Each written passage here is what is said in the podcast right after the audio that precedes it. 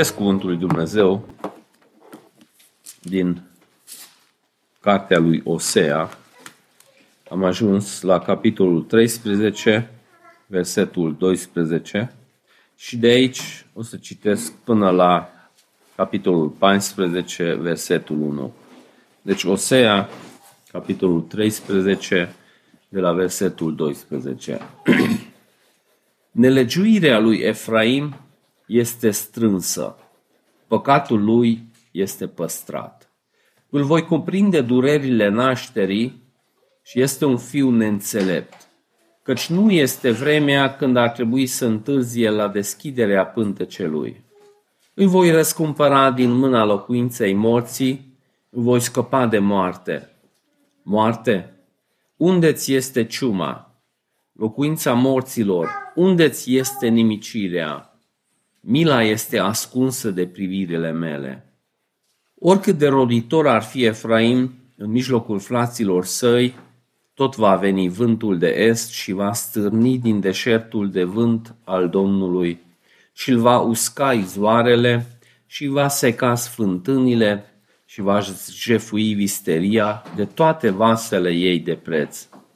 Samaria va fi pedepsită pentru că s-a răzvărtit împotriva lui Dumnezeu, Dumnezeul ei.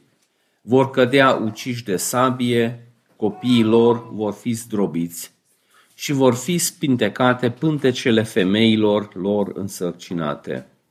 Întoarce-te, Israel, la Domnul Dumnezeul tău. Amin.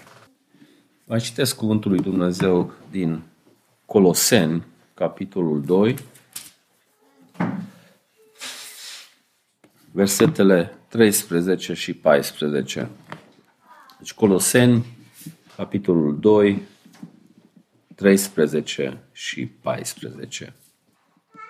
Și pe voi, fiind morți în greșelile voastre, în carnea voastră neciurcumcisă, Dumnezeu v-a adus la viață împreună cu El, iertindu-ne toate greșelile, ștergând în scrisul cerințelor care stăteau împotriva noastră, care era dat la o parte, pironindu-l pe cruce. Mai citesc o dată. Și pe voi, fiind morți în greșelile voastre, în carnea voastră necircumcisă, Dumnezeu v-a adus la viață împreună cu El, iertându-ne toate greșelile, ștergând înscrisul cerințelor care stătea împotriva noastră, care era împotriva noastră, și l-a dat la o parte, pironindu-l pe cruce. În trecut, de multe ori, am văzut în ziare articole despre persoane care au reușit să adune cele mai multe amenzi într-un anumit domeniu.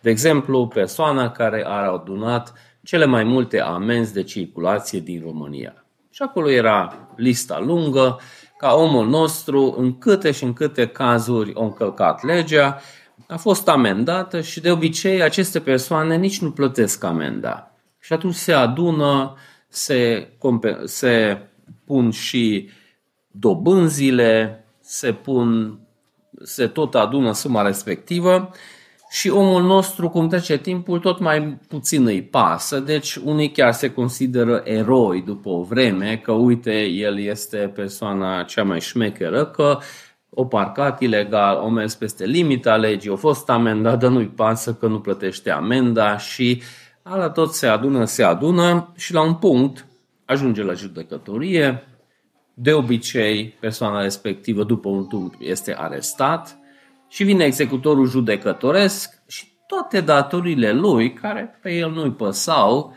sunt plătite din bunurile lui. De obicei se licitează tot ce are și din suma strânsă se plătește datoria lui.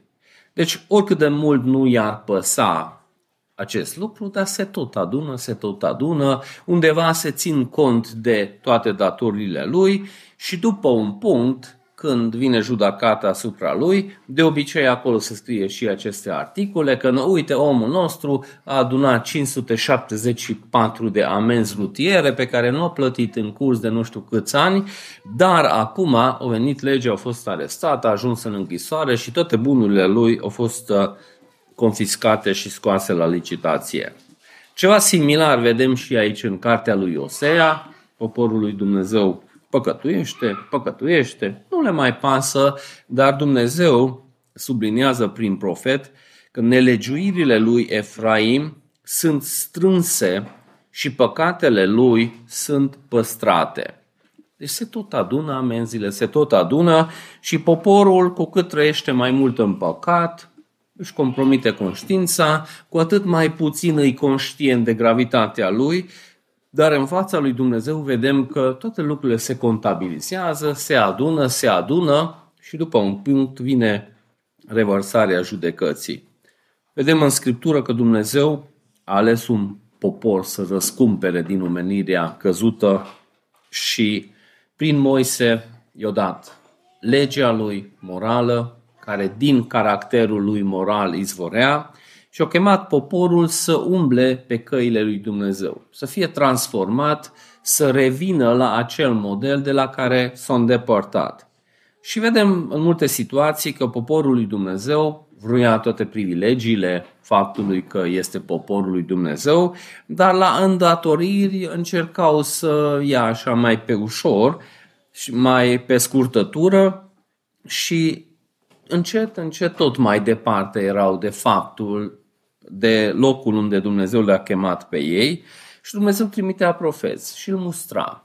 Și atunci poporul încerca să explice păcatul, să justifice păcatul, că da, vremurile sunt grele, că în cazul meu e o excepție, pentru că nu eu sunt de vină, că popoarele învecinate sunt de vină sau PSD-ul sau totdeauna se găsește cineva a fost interesantă experiența în închisoare. Cei care ați fost, probabil țineți minte, câți oameni nevinovați am găsit în închisoare și fiecare acuza Parlamentul și politicieni și toată lumea era de vină că acești oameni nevinovați erau acolo în închisoare.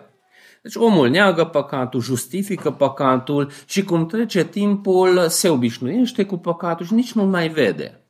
Deci vine profet după profet, pune reflectorul pe ei, citește acuzațiile, Dumnezeu dă tot felul de consecințe negative ale păcatului, vin profeții, arată, nu, uite, atâtea nenorociri aveți din cauza păcatului, ar trebui să vă pocăiți. Și oamenii, păi noi nu știm de ce trebuie să ne pocăim, deci noi nu știm de ce acea rătăcire unde oamenii așa se mint singuri încât și pe ei mint și din cauza asta, în toată cartea lui Osea am văzut un contrast mare între părerea lui Dumnezeu și părerea oamenilor. Deci ce părere are Dumnezeu despre starea poporului și ce părere are poporul. Deci poporul avea o părere foarte bună, este ok, totul e în regulă și dacă ceva nu e în regulă, e cu Domnul sau cu popoarele învăcinate, dar noi suntem ok.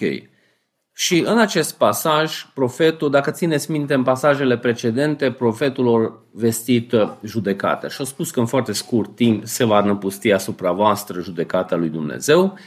Și aici spune că nelegiuirile voastre sunt strânse și păcatele voastre sunt păstrate ca și un țăran care adună spicele de grâu, una câte o, una îl leagă, îl pune în grăbenzi, deci se tot adună, se tot amână, adună uh, dovezile împotriva lor, se tot strânge datoria și lor nu le pasă. Și Dumnezeu atenționează că aveți grijă că se tot strânge păcatul ai parcat neregulamentar, vine polițistul, te atenționează și atunci tu tot, da, că soția mai bolnavă și acum nu sunt parcări și după aia te legi de Emil Boc, că nu face parcări și tot, toată lumea e de vină, dar tu tot acolo parchezi. Și dacă te vede a doua, a treia, a patra oară polițistul, cum trece timpul, tot mai puțin te crede și tot mai puțin e impresionat de toate explicațiile tale, dar dacă omul merge în direcția aceea, atunci se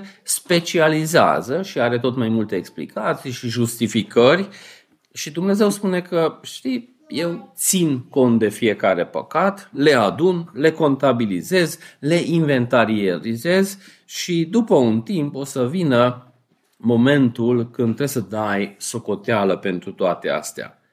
Și în mintea multora, de multe ori și în mintea creștinilor, Dumnezeu este mai mult un bătrânel, uituc, care nici nu prea mai vede, nici nu prea mai aude și are destule probleme că nu-i mai pasă ce se întâmplă în jurul lui sau, cum în maghiară se spune, poate și în română, că e datoria lui Dumnezeu să ierte. Deci nu vedem acel mare contrast care este între Dumnezeu Sfânt, drept și păcatul omului. Și din cauza asta, omul nu crede că păcatul ar fi așa de grav și Scriptura tot timpul subliniază că păcatul este foarte grav, există iertare, dar nu este livrată pe bandă rulantă încât fiecare om se trezește dimineața, sub pernă găsește iertare actuală și asta e treaba lui Dumnezeu să ierte păcatele. Deci asta e un Dumnezeu imaginar, fals, care a fost creat de omul care tot mai mult se scufundă în păcat și din cauza asta Dumnezeu tot timpul revelează în Scriptură că păcatul este foarte grav, el știe de fiecare păcat și o să vină timpul când omul trebuie să dea socoteală pentru fiecare păcat comis sau omis în viața lui. Sunt foarte multe lucruri care noi uităm și nici nu mai ținem minte. Eu personal am pățit că am fost confruntat de diferite persoane de niște lucruri că chiar nu țineam minte. Că știi că acolo, când am fost acolo și mi-ai spus acest lucru, și eu sincer nu țineam minte de acele lucruri. Sau săptămâna trecută cu Zelma am făcut un exercițiu, am luat o parte din scrisorile care noi am corespondat acum 27-28 de ani și am citit câteva dintre ele. A fost interesant să revedem tinerii ăia care erau acum 30 de ani și cum era relația noastră în acele scrisori, dar foarte multe lucruri nu mai recunoșteam. Erau persoane, erau evenimente în acele scrisori, că ne uitam în leoate și nu mai știam. Tu ține cine era omul Nu știu cine. Chiar am fost acolo? Eu nu țin minte, nici eu nu țin minte. Și sunt foarte multe lucruri care noi, fie pozitive, fie negative, noi le uităm. Dar Dumnezeu nu le uită. Deci, pentru noi sau lumea asta, foarte multe lucruri așa se duc pierzării. Săptămâna trecută am citit un articol despre CD-uri. Că prima generație a CD-uri a început să piardă datele. Deci așa se pare că cam atât o ținut materialul, dar și în cimitir dacă te duci și se sculptează numele oamenilor în marmură și trec 100 de ani și vremea îl, îl șterge, deci dispare de acolo. Deci în lumea noastră toate lucrurile sunt așa, dispar și uităm și trec, dar pentru Dumnezeu nimic nu este așa trecător. Deci toate sunt calculate, contabilizate, toate să apară acolo pe inventar. În epistola către evrei citim că nicio făptură nu este ascunsă de el. Totul este gol, descoperit în ochii lui, înaintea căruia trebuie să dăm socoteală. Deci noi câteodată suntem șocați când iese la iveală, nu știu, câte un scandal în Parlament sau scandal moral al oamenilor publici sau lideri evanghelici care iese la iveală când uite ce au făcut ăștia. Dar pentru Dumnezeu niciodată nu este nicio surpriză că nu uite ce, mă, ce s-a întâmplat cu Ravi Zacaria, nu m-aș fi gândit că uite ce se întâmplă. Dumnezeu știa toate lucrurile alea nici nu uită, deci nicio faptură nu este ascunsă în fața lui, totul este gol, descoperit în fața ochilor lui și înaintea lui trebuie să dăm socoteală. Deci asta tot sublinează Scriptura că noi suntem transparenți în fața lui Dumnezeu, din cauza asta toată fățărnicia religioasă este un nonsens. Deci îi, în fața lui Dumnezeu să joci un teatru, că tu ești cineva, cine de fapt nu ești e, e total nonsens, pentru că Dumnezeu vede toate frânghile din spate cu care noi vrem să manipulăm pe El. Și când Scriptura descrie starea noastră, e mult mai rea decât noi, cum ne gândim la noi. În Roman, binecunoscutul pasaj din Roman 3 spune următoarele. Nu există niciun om drept, nici unul măcar. Nu există niciunul care să aibă pricepere, niciunul nu caută pe Dumnezeu, toți s-au rătăcit, au devenit buni de nimic. Nu mai există nici unul să facă binele, nici unul măcar.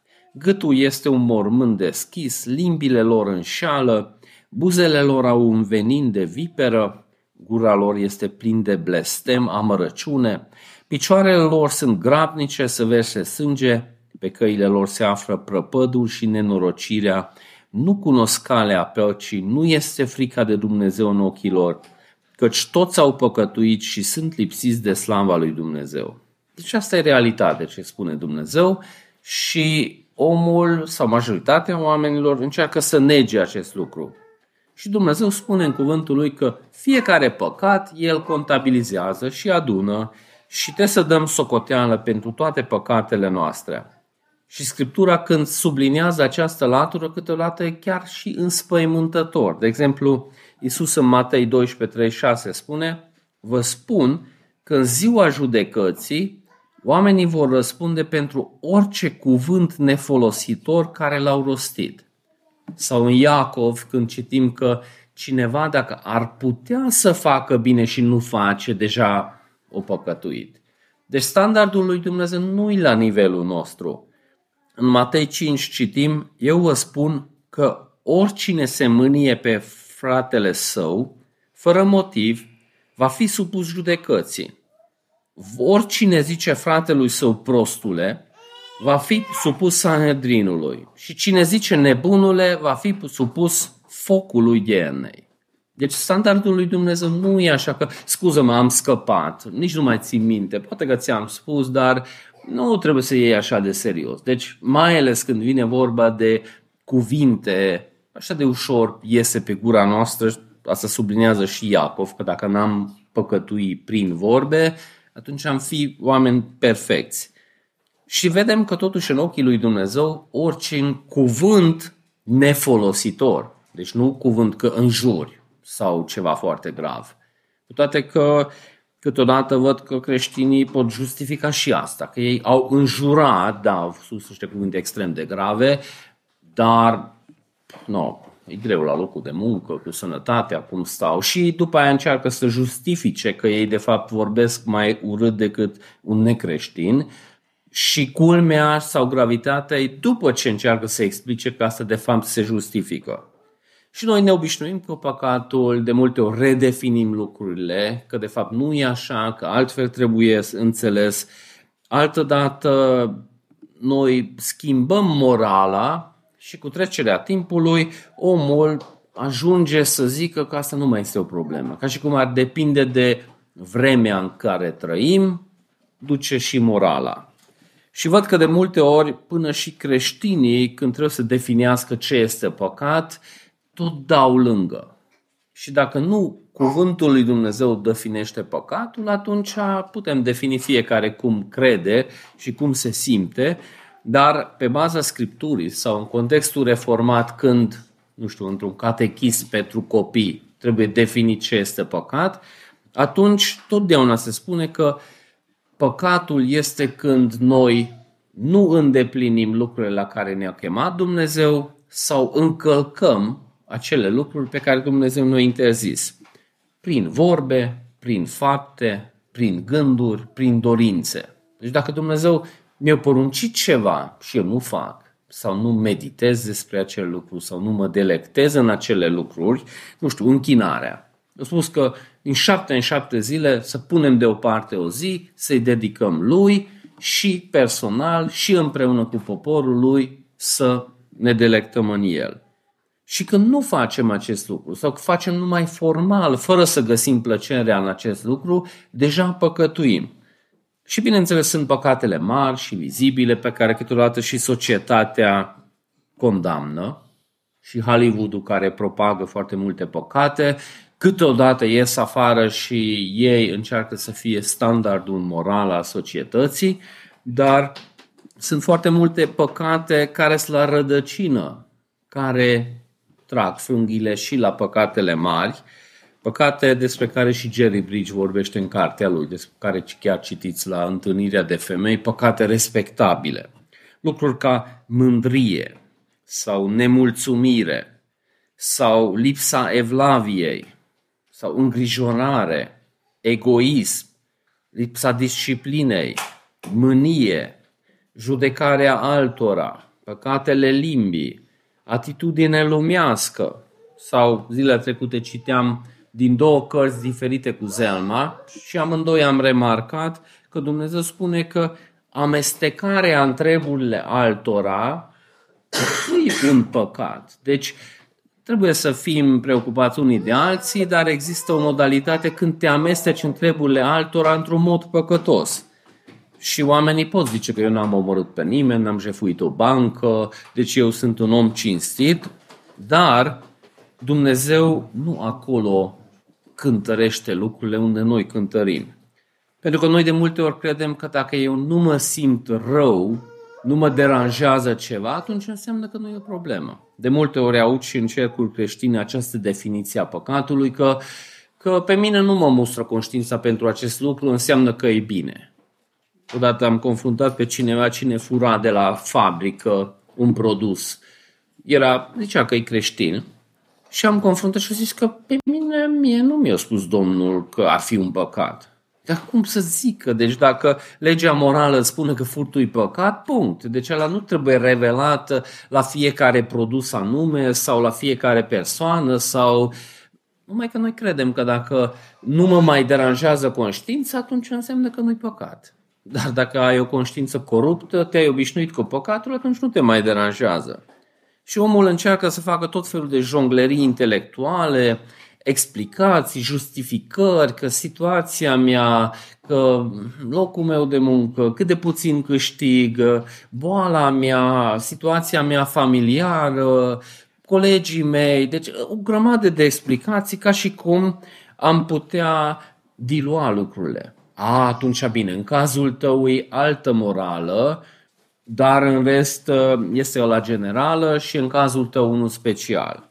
Și noi ne obișnuim să justificăm păcatul, cum se schimbă vremea, se tot depravează lucrurile.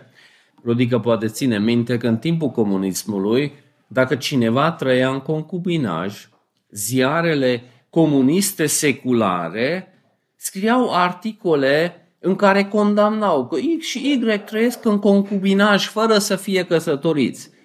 Acum în biserici trăiesc împreună oameni, în biserici neoprotestante, justificând că situația lor e așa de specială încât se acceptă. În timpul comunismului, homosexualitatea era pedepsită cu închisoare.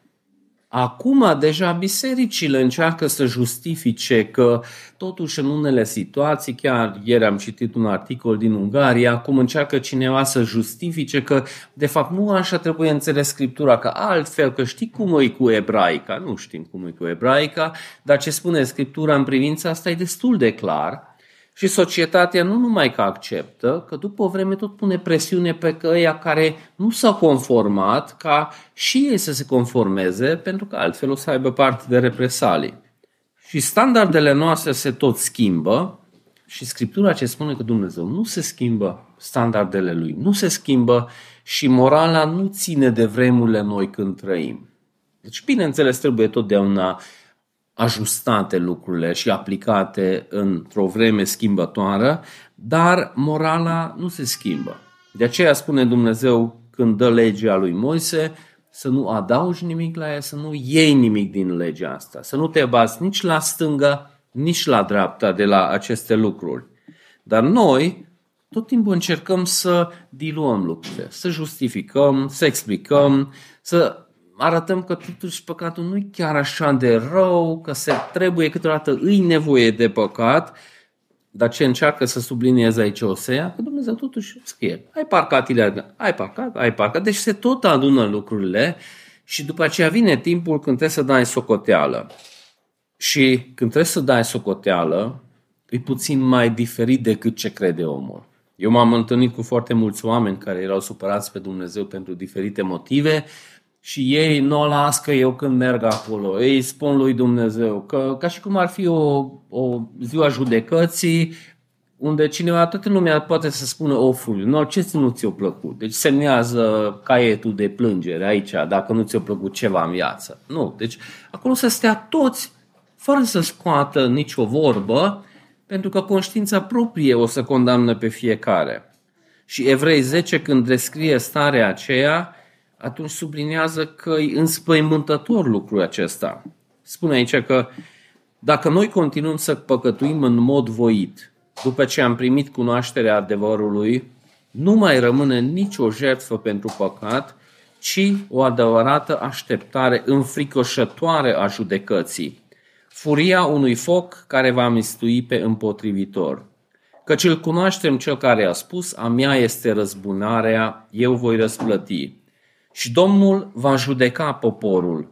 Înfricoșător lucru este să cază în mâinile Dumnezeului cel viu. Și evreii, în vremea lui Osea, negau păcatul, justificau păcatul, practicau păcatul, profeții îl mustrau, ei erau supărați după aia pe profeți, că nu așa ar trebui să spui, că altfel ar trebui să spui și, și unul venea, era sărac, altul era bogat, unul era școlit, altul era mai puțin școlit, dar niciunul nu era bun, pentru că ei nu vreau să accepte mustrarea lui Dumnezeu.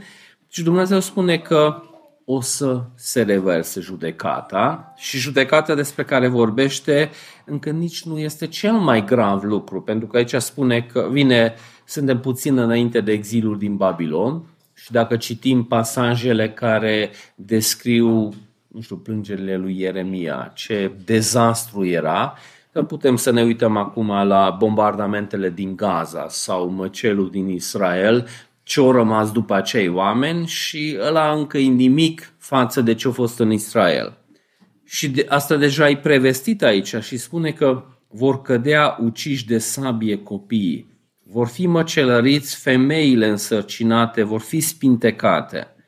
Deci și astăzi în televizor, dacă vezi asta, partea asta îl șochează pe toată lumea, când vezi copii măcelăriți acum de arabii care au mers în Israel, și femei însărcinate, omorâte și dincolo când se bombardează fâșia Gaza acum, asta se arată că nu uite, au murit copii, au murit femei însărcinate sau rușii când au bombardat uh, acel spital unde erau femei însărcinate, deci e foarte înspăimântător, dar nici asta nu este încă acea gravitate ce o să fie la judecata când o să trebuie să dăm socoteală după viața noastră în Ieremia, Ieremia trăia puțin și mai aproape de acele evenimente și spune Ieremia în 19.3, Iată, voi aduce peste locul acesta o nenorocire așa de mare, când cineva aude, o să țiue urechea când auzi, va auzi de aceste evenimente și în lege citim acest lucru, că uite, dacă vă îndepărtați de aici, se vor întâmpla niște lucruri, deci răsună urechea și la ăla care a auzit sau a văzut la televizor. Deci e o foarte mare contrast între cum vede Dumnezeu lucrurile și cum vede omul care încearcă să justifice păcatul. Și scopul pentru care face Dumnezeu, deci nu este un bau-bau din oh, hai să speriem pe unii, ci să cheme oamenii la calea pocăinței. Deci este posibilitate de scăpare de aceste păcate, dar păcatele nu se subscriu ca în uh, legea în România de obicei cineva face ceva grav și atunci se tot trage timpul la tribunal. Nu, no, s-a suspris. Au trecut șapte ani, ne pare foarte rău, dar nu mai putem să facem, că nu. O dus, timpul o mâncat. Deci o furat uh, jumătate de milion de euro nu, ne pare rău, dar n-am reușit să ducem la capăt uh, procesul și se subscriu faptele. Dumnezeu nu se subscrie nicio faptă, deci ori este tratat în Hristos, ori se dă, judecă, se dă socoteală pentru ele.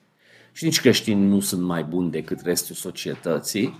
De multe ori creștinii au trăit o viață mult mai păcătoasă decât oamenii buni care merg la biserică și nu au nevoie de pocăință. Și păcatele noastre sunt multe și grave, dar au fost acoperite de jertfa lui Hristos, au fost preluate de Hristos. Și din cauza asta nu purtăm noi acele păcate. Deci și acele păcate sunt fiecare acolo și pentru fiecare o plătit Hristos. Dar nu este niciun păcat care altfel dispare. Deci ori este acoperit de jertfa lui Hristos, ori o să dea socoteală omul pentru acel păcat.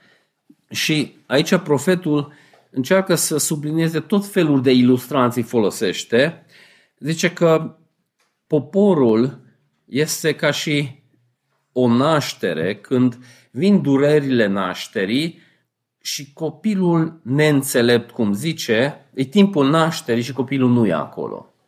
Și apoi astăzi cunoaștem mai mult din anatomia femeii și știm că copilul trebuie să se întoarcă cu capul în jos și trebuie să fie pregătit și câteodată când pornesc durerile nașterii și se întâmplă ceva și nu vine, cu nu coboară copilul, atunci începe să fie grav și mai ales în vremea aceea, de obicei copilul murea și de multe ori și mama murea și folosește profetul această explicație că Dumnezeu tot de durerile nașterii să se nască această pocăință și pocăința nu vrea să se nască pentru că oamenii neagă păcatul, justifică păcatul și în toate direcțiile ei încearcă să ia scăpare, ca și copilul care ar putea să se nască și este o direcție bună, dar nu vine copilul la acolo să se nască și asta înseamnă că atunci o să moară. Și asta e scopul pentru care Dumnezeu tot spune cuvinte, că probabil ne-am și plictisit deja că o carte așa de negativistă, că de 20 de predici numai lucruri din astea negative auzim și judecată și supărare, dar dacă nu se produce pocăința adevărată, atunci Dumnezeu, prin lunga lui răbdare și constanta reamintire, încă tot de aia rabdă să să se pocăiască unii. De ce nu pune capăt războiului din Ucraina? Sau iarăși de ce o escaladat lucrurile în Israel? Sau sunt atâtea lucruri groaznice în toată lumea. De ce rabdă Dumnezeu? Dumnezeu rabdă ca să se îndure de unii. Și după aceea o să ia fiecare păcat. Și noi, acum e foarte mare tentația să ne uităm la știri și după aceea să dăm cu părerea pe Facebook că cine îi devine exact în Gaza sau în Rusia sau în Ucraina și nu știm și nici nu-i treaba noastră să dăm cu verdictul că exact cine unde greșește și ce trebuie făcut. Dumnezeu știe exact cine îi greșește și cum a contribuit la această situație și cu COVID-ul ce a fost sau ce nu a fost în spate. Dumnezeu știe ține cont de fiecare lucru și spunem, noi putem să ne liniștim aceste lucruri, pentru noi chiar este o protecție că noi nu trebuie să fim așa de ambalați tot timpul să înțelegem noi totul și să dăm cu verdictul. Sunt lucruri care trebuie să înțelegem, dar multe lucruri nu înțelegem noi și putem să lăsăm în mâna lui Dumnezeu. Tu vezi exact, Doamne, ce se întâmplă între Israel și Gaza și la momentul potrivit, când se ia acea listă care conține orice gând, orice dorință, orice faptă, orice vorbă, acolo se vor sorta lucrurile. Dar până atunci, pocăința la care ne cheamă Dumnezeu, acela trebuie să fie recunoscută prin, prima dată prin identificarea păcatului. Deci nu este pocăință unde nu se identifică păcatul, că mă mustră conștiința. Pentru ce? Păi că sunt păcătos. Bine, bine, dar în ce fel, ce ai făcut sau e ceva concret trebuie să fie. Pentru că altfel diavolul poate să ne creeze și mustrare de conștiință falsă. Că te simți rost, că ești așa de păcătos, că e pentru ce? Deci pentru... E interesant că de multe ori văd cu copii când aveți aceste dezbateri de disciplinare. Îmi pare rău. Pentru ce? De ce ai făcut? Cum ai făcut? Deci ceva concret trebuie să fie pe baza scripturii care poți să identifici. Și creștinii de multe ori au vrut să fie mai zeloși decât Biblia și Dumnezeu și atunci au făcut tot felul de legi care un creștin trebuie să aibă, nu știu, fusta sau baticul, nu știu cum. Și atunci, câteodată creștinii încearcă să creeze și mustrare de conștiință falsă între ei. Și dacă pe baza scripturii nu este acel ceva chiar păcat, atunci nu trebuie să te simți prost pentru că așa zice societatea că nu-i bine. Dar dacă păcatul e identificat, atunci trebuie să fie o părere sinceră pentru acel păcat, părere de rău și o asumare personală. Tot timpul poți să apelezi și la alții. Cum am crescut, anturajul meu. Deci într-o lume păcătoasă totdeauna sunt și alte elemente exterioare care au contribuit la acea stare. Că dacă omul e sărac, atunci nu totdeauna e din cauza lui că e sărac. Și dacă fura din cauza sărăciei, poate să se victimizeze că de fapt e victima contextului și dar pocăința adevărată totdeauna sublinează ideea că eu am păcătuit, eu asum partea mea, cât ține de restul, nu pe ăla pun lupa, că bine, bine, dar uite cu o soție din asta, bineînțeles că urlu și vorbesc urât și n-am răbdare. Nu, deci faptul că tu nu ai răbdare, ăla e păcat și ai vorbit urât, e păcat și ăla poți să asumi, e partea fericită când amândoi asumă și se pocăiesc, dar dacă nu, atunci unul, David nu trebuia să aștepte ca Betsabe și toată lumea să se alinieze, el era concentrat în psalmul 51 pe partea lui și a asumat acel ceva și cumva echilibrul acela să fie și o părere de rău și să fie apăsarea aia a păcatului, dar după aceea omul să se liniștească în Dumnezeu, în jertfa lui Hristos. Deci aici iarăși de multe ori se dezechilibrează lucrurile, ori așa ne lovește gravitatea păcatului că gata, nu mai este speranță, altădată încercăm să superficializăm păcatul. Deci îi grav păcatul, după aceea să apreciez și mai mult jertfa lui Hristos și dacă chiar îmi pare rău pentru acel păcat, atunci chiar este o dorință și să fiu eliberat. Și asta nu trebuie confundat cu faptul că s-a aflat, că de multe ori și el e jenant că s-a aflat, că a ieșit la iveală, că m-am făcut de râs, că, că dar nu ăla e gravitatea faptului, ci gravitatea faptului este că tot ce este bun, nobil în caracterul lui Dumnezeu a fost umbrit de atitudinea mea. Și din cauza asta, pocăința adevărată trebuie să meargă mână în mână cu o dorință sinceră de schimbare și această sinceră schimbare și speranță trebuie să fie în puterea Duhului Sfânt. Doamne, dacă Tu nu mă schimbi, eu nu o să mă schimb niciodată, dar văd în cuvântul Tău că Tu vrei să transformi oameni, ai dat Duhul Tău și atunci, prin puterea Ta, cred, Doamne, că Tu ai promis că o să începi o lucrare, duci la bun sfârșit, am această speranță și pocăința să aibă toate elementele, să avem acel echilibru, asta de multe ori poate fi deruiat în diferite direcții, să lipsească careva element. Și problema în cazul lui Israel, cea mai gravă, nici nu este plecarea din lumea asta. Că aici sunt enumerate tot fel de lucruri, cum mor copiii, cum mor femeile însărcinate, dar moartea și plecarea din lumea asta nici măcar nu e ăla cel mai grav lucru, ci faptul că cineva o dus sau nu o dus păcatul cu el. Am citit că Samaria va purta vina și pentru că s-a răzvărtit împotriva lui Dumnezeu, deci o să poartă vina lui mai departe. Și asta putem să punem în paralel cu creștinul la care Hristos poartă vina.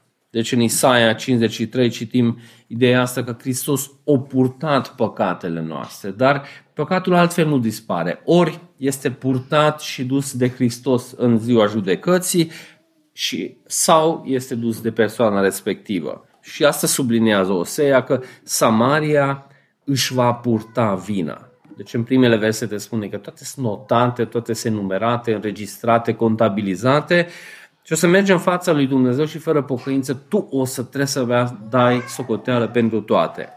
În Isaia 53 citim că vedem rodul muncii sufletului său o să fie satisfăcut și prin cunoștința lui, a robului meu, cel drept va fi îndreptățit, pentru că el va purta nelegiuirile lor. Și a purtat păcatul multora, o prinșlocit pentru fără legile noastre. Deci pierde, nu se pierd păcatele așa că mergând se uită sau se pierd sau se devalorizează. Deci ori sunt purtate de Hristos, ori sunt purtate de persoana care au comis. Și asta subliniază profetul că prin pocăința adevărată se transpun aceste păcate și sunt purtate de Hristos. Și oamenii ăștia cumva nu îmbrățișau soluția lui Dumnezeu.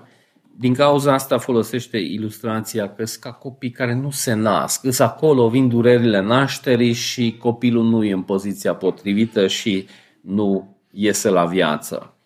Interesant că aici citează ceva, adică spune ceva profetul, ulterior citează și Pavel, Aici Osea aplică pe neregenerați, ulterior Pavel aplică pe regenerați, aceeași pasaj și arată cum starea lor se schimbă.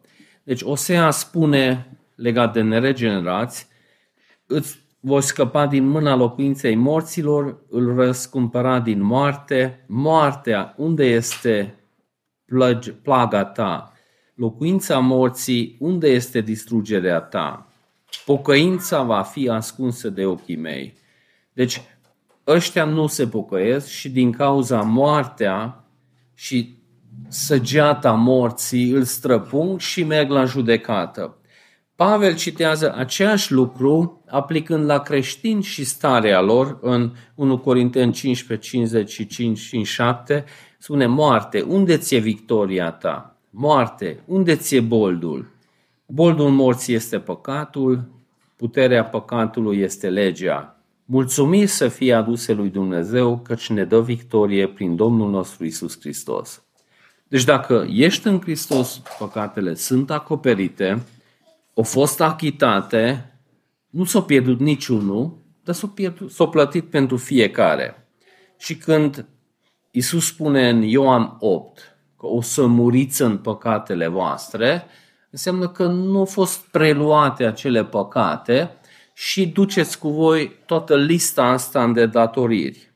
Pe cealaltă parte, la cine este iertat, atunci acolo chiar se folosesc și niște expresii ca și cum Dumnezeu ar uita sau n-ar mai ține cont.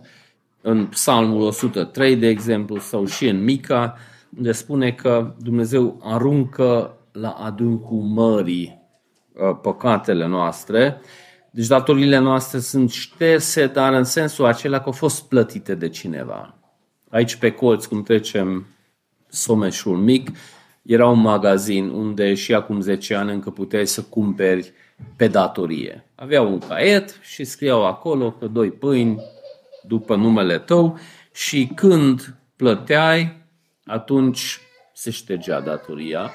Și acest lucru spune și Colosen de unde am citit, că erați morți în nelegiurile voastre, Dumnezeu o șters datoriile care erau împotriva voastră o îndepărtat pironând pe cruce. Deci avem o listă lungă de datorii unde apare tot ce avem și pe cruce pune acolo că a fost plătit în locul nostru.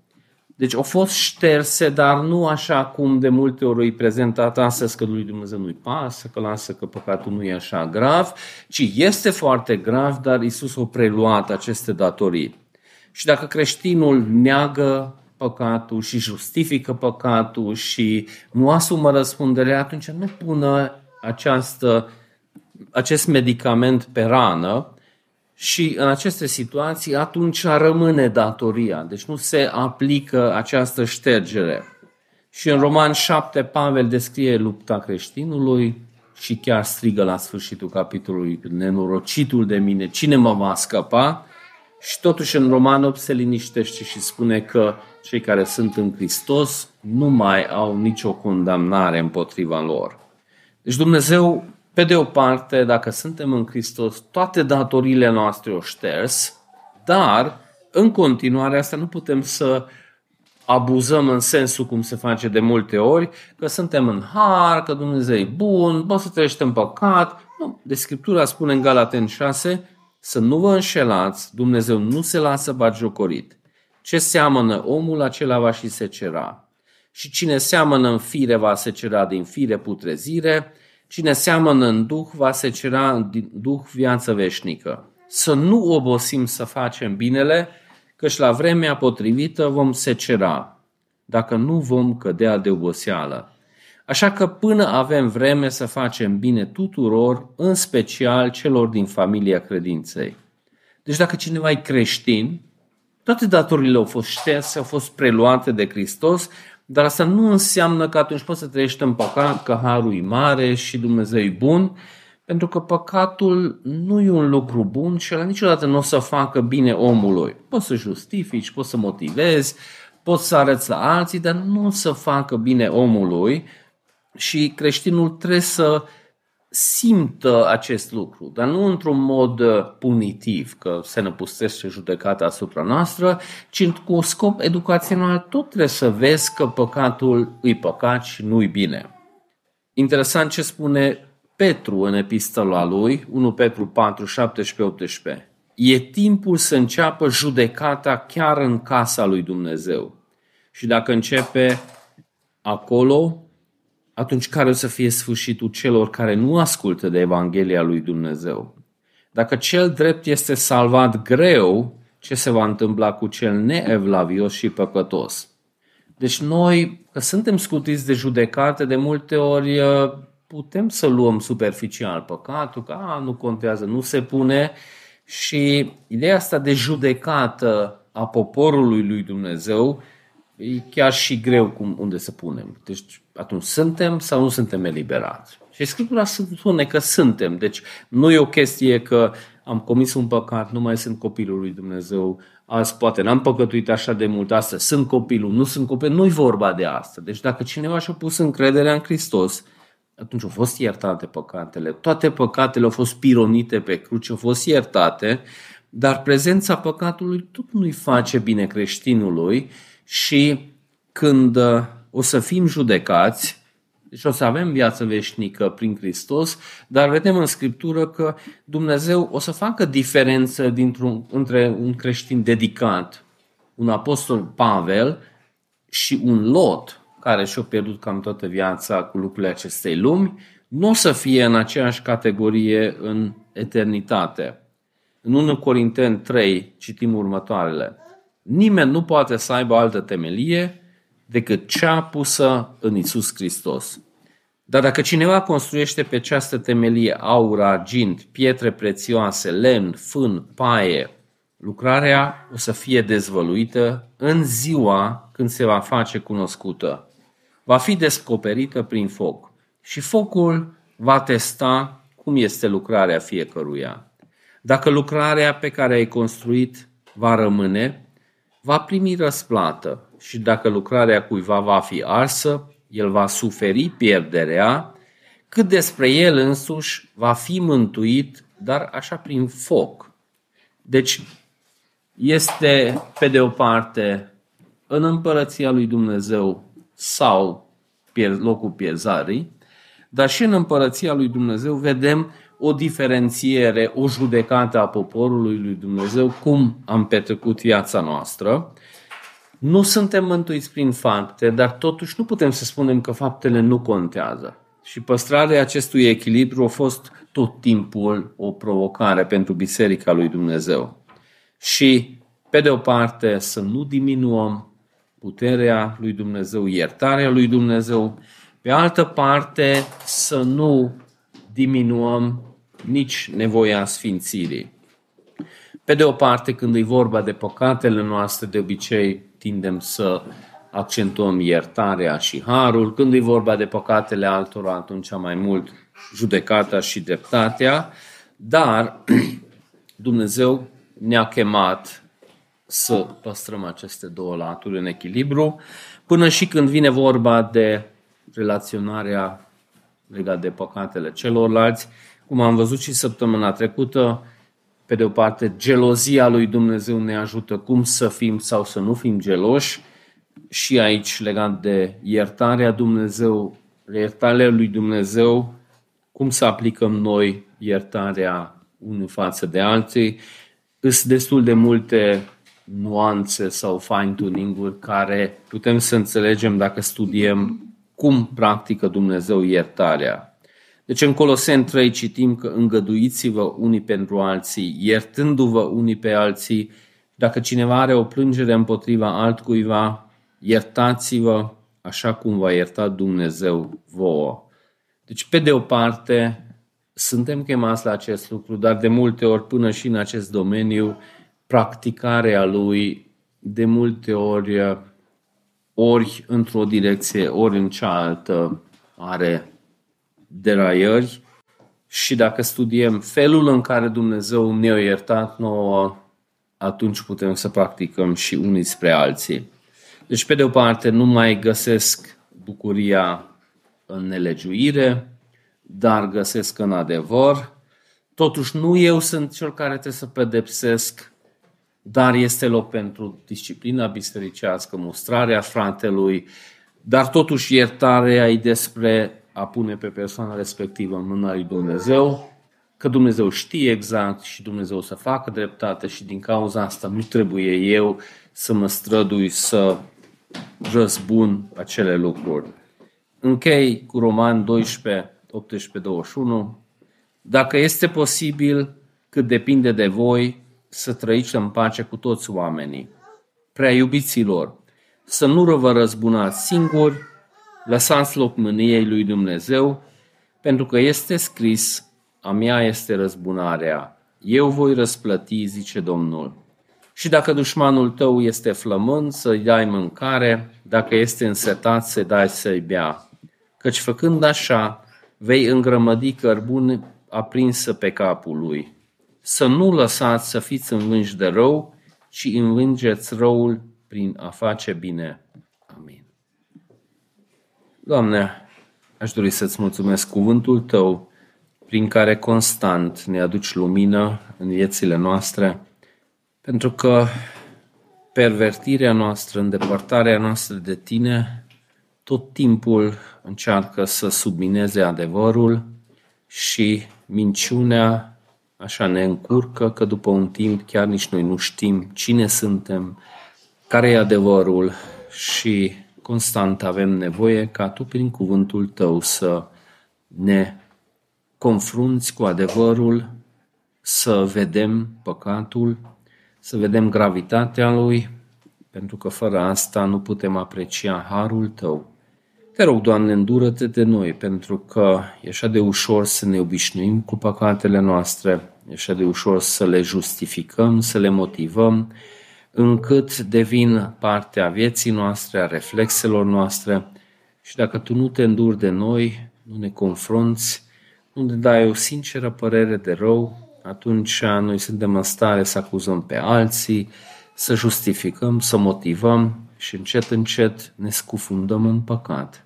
Dar păcatul tot timpul are roadele lui și astea tot spre harul tău arată, pentru că dacă ar exista păcat fără consecințe, atunci noi ne-am scufundat și mai tare și de multe ori consecințele negative ale păcatului ne învață că păcatul este un lucru rău. Doamne, îți mulțumesc că Tu ne mustri, dar timp ce faci acest lucru, ne oferi și harul Tău prin jertfa Fiului Tău. Îți mulțumim că Tu nu ai renunțat la adevăr, la dreptate, Tu ții cont de fiecare păcat vreodată comis. Totuși, multe păcate ale celor care se încred în Fiul Tău au fost iertate, pironite pe cruce și nu mai suntem condamnați pentru acele lucruri. Chiar dacă am meritat moartea, Tu prin Fiul Tău ai preluat. Doamne, îți mulțumesc iertarea Ta despre care putem să știm că există pentru că Tu vrei să te înduri de unii. Te rugăm să folosești și războiul dintre Rusia și Ucraina, Israel și Palestina. Te rog Tu să folosești și acest război ca să atragi oameni la Tine, ca să sfințești poporul tău și când vine vremea, atunci tu o să faci dreptate, pentru că tu știi exact cine, cum a contribuit la aceste măceluri, la aceste evenimente groaznice și tu, la momentul potrivit, o să faci o dreptate perfectă, încât o să te admirăm o eternitate întreagă. Tată Ceresc, te slăvim pentru viața veșnică promisă prin Fiul Tău, dar te slăvim că și peste asta ne dai comori în eternitate și oameni care și-au dedicat viața ție, ca Apostolul Pavel, care te-a slujit, o să aibă parte de o glorie mai mare decât oamenii care poate au pus încrederea în jertfa ta, dar au cam pierdut vremea aici pe pământ cu lucruri lumești. Te rog, Doamne, îndură-te de noi să strălucească mai mult eternitatea în fața noastră, să putem să punem în slujba eternității acele bunuri care ne-ai dat. Te rog, Doamne, ajută-ne să înțelegem mai bine iertarea Ta, ca și timp ce practicăm iertarea între noi, să putem să facem cu acea atitudine cu care tu faci. Pe de o parte, să nu renunțăm la adevăr și dreptate, să nu sacrificăm aceste valori, ci să putem să fim pe de o parte apărătorii adevărului, pe cealaltă parte să putem să practicăm și mustrarea dacă e nevoie sau disciplina bisericească dacă e nevoie spre binele etern al fiecăruia. Tată Ceresc, îți mulțumim că siguranța noastră este în Hristos, că transformarea noastră, sfințirea noastră se bazează pe lucrarea Duhului Tău, pentru care dorim să te slăvim și aici și în eternitate, numele Fiului Tău. Amen.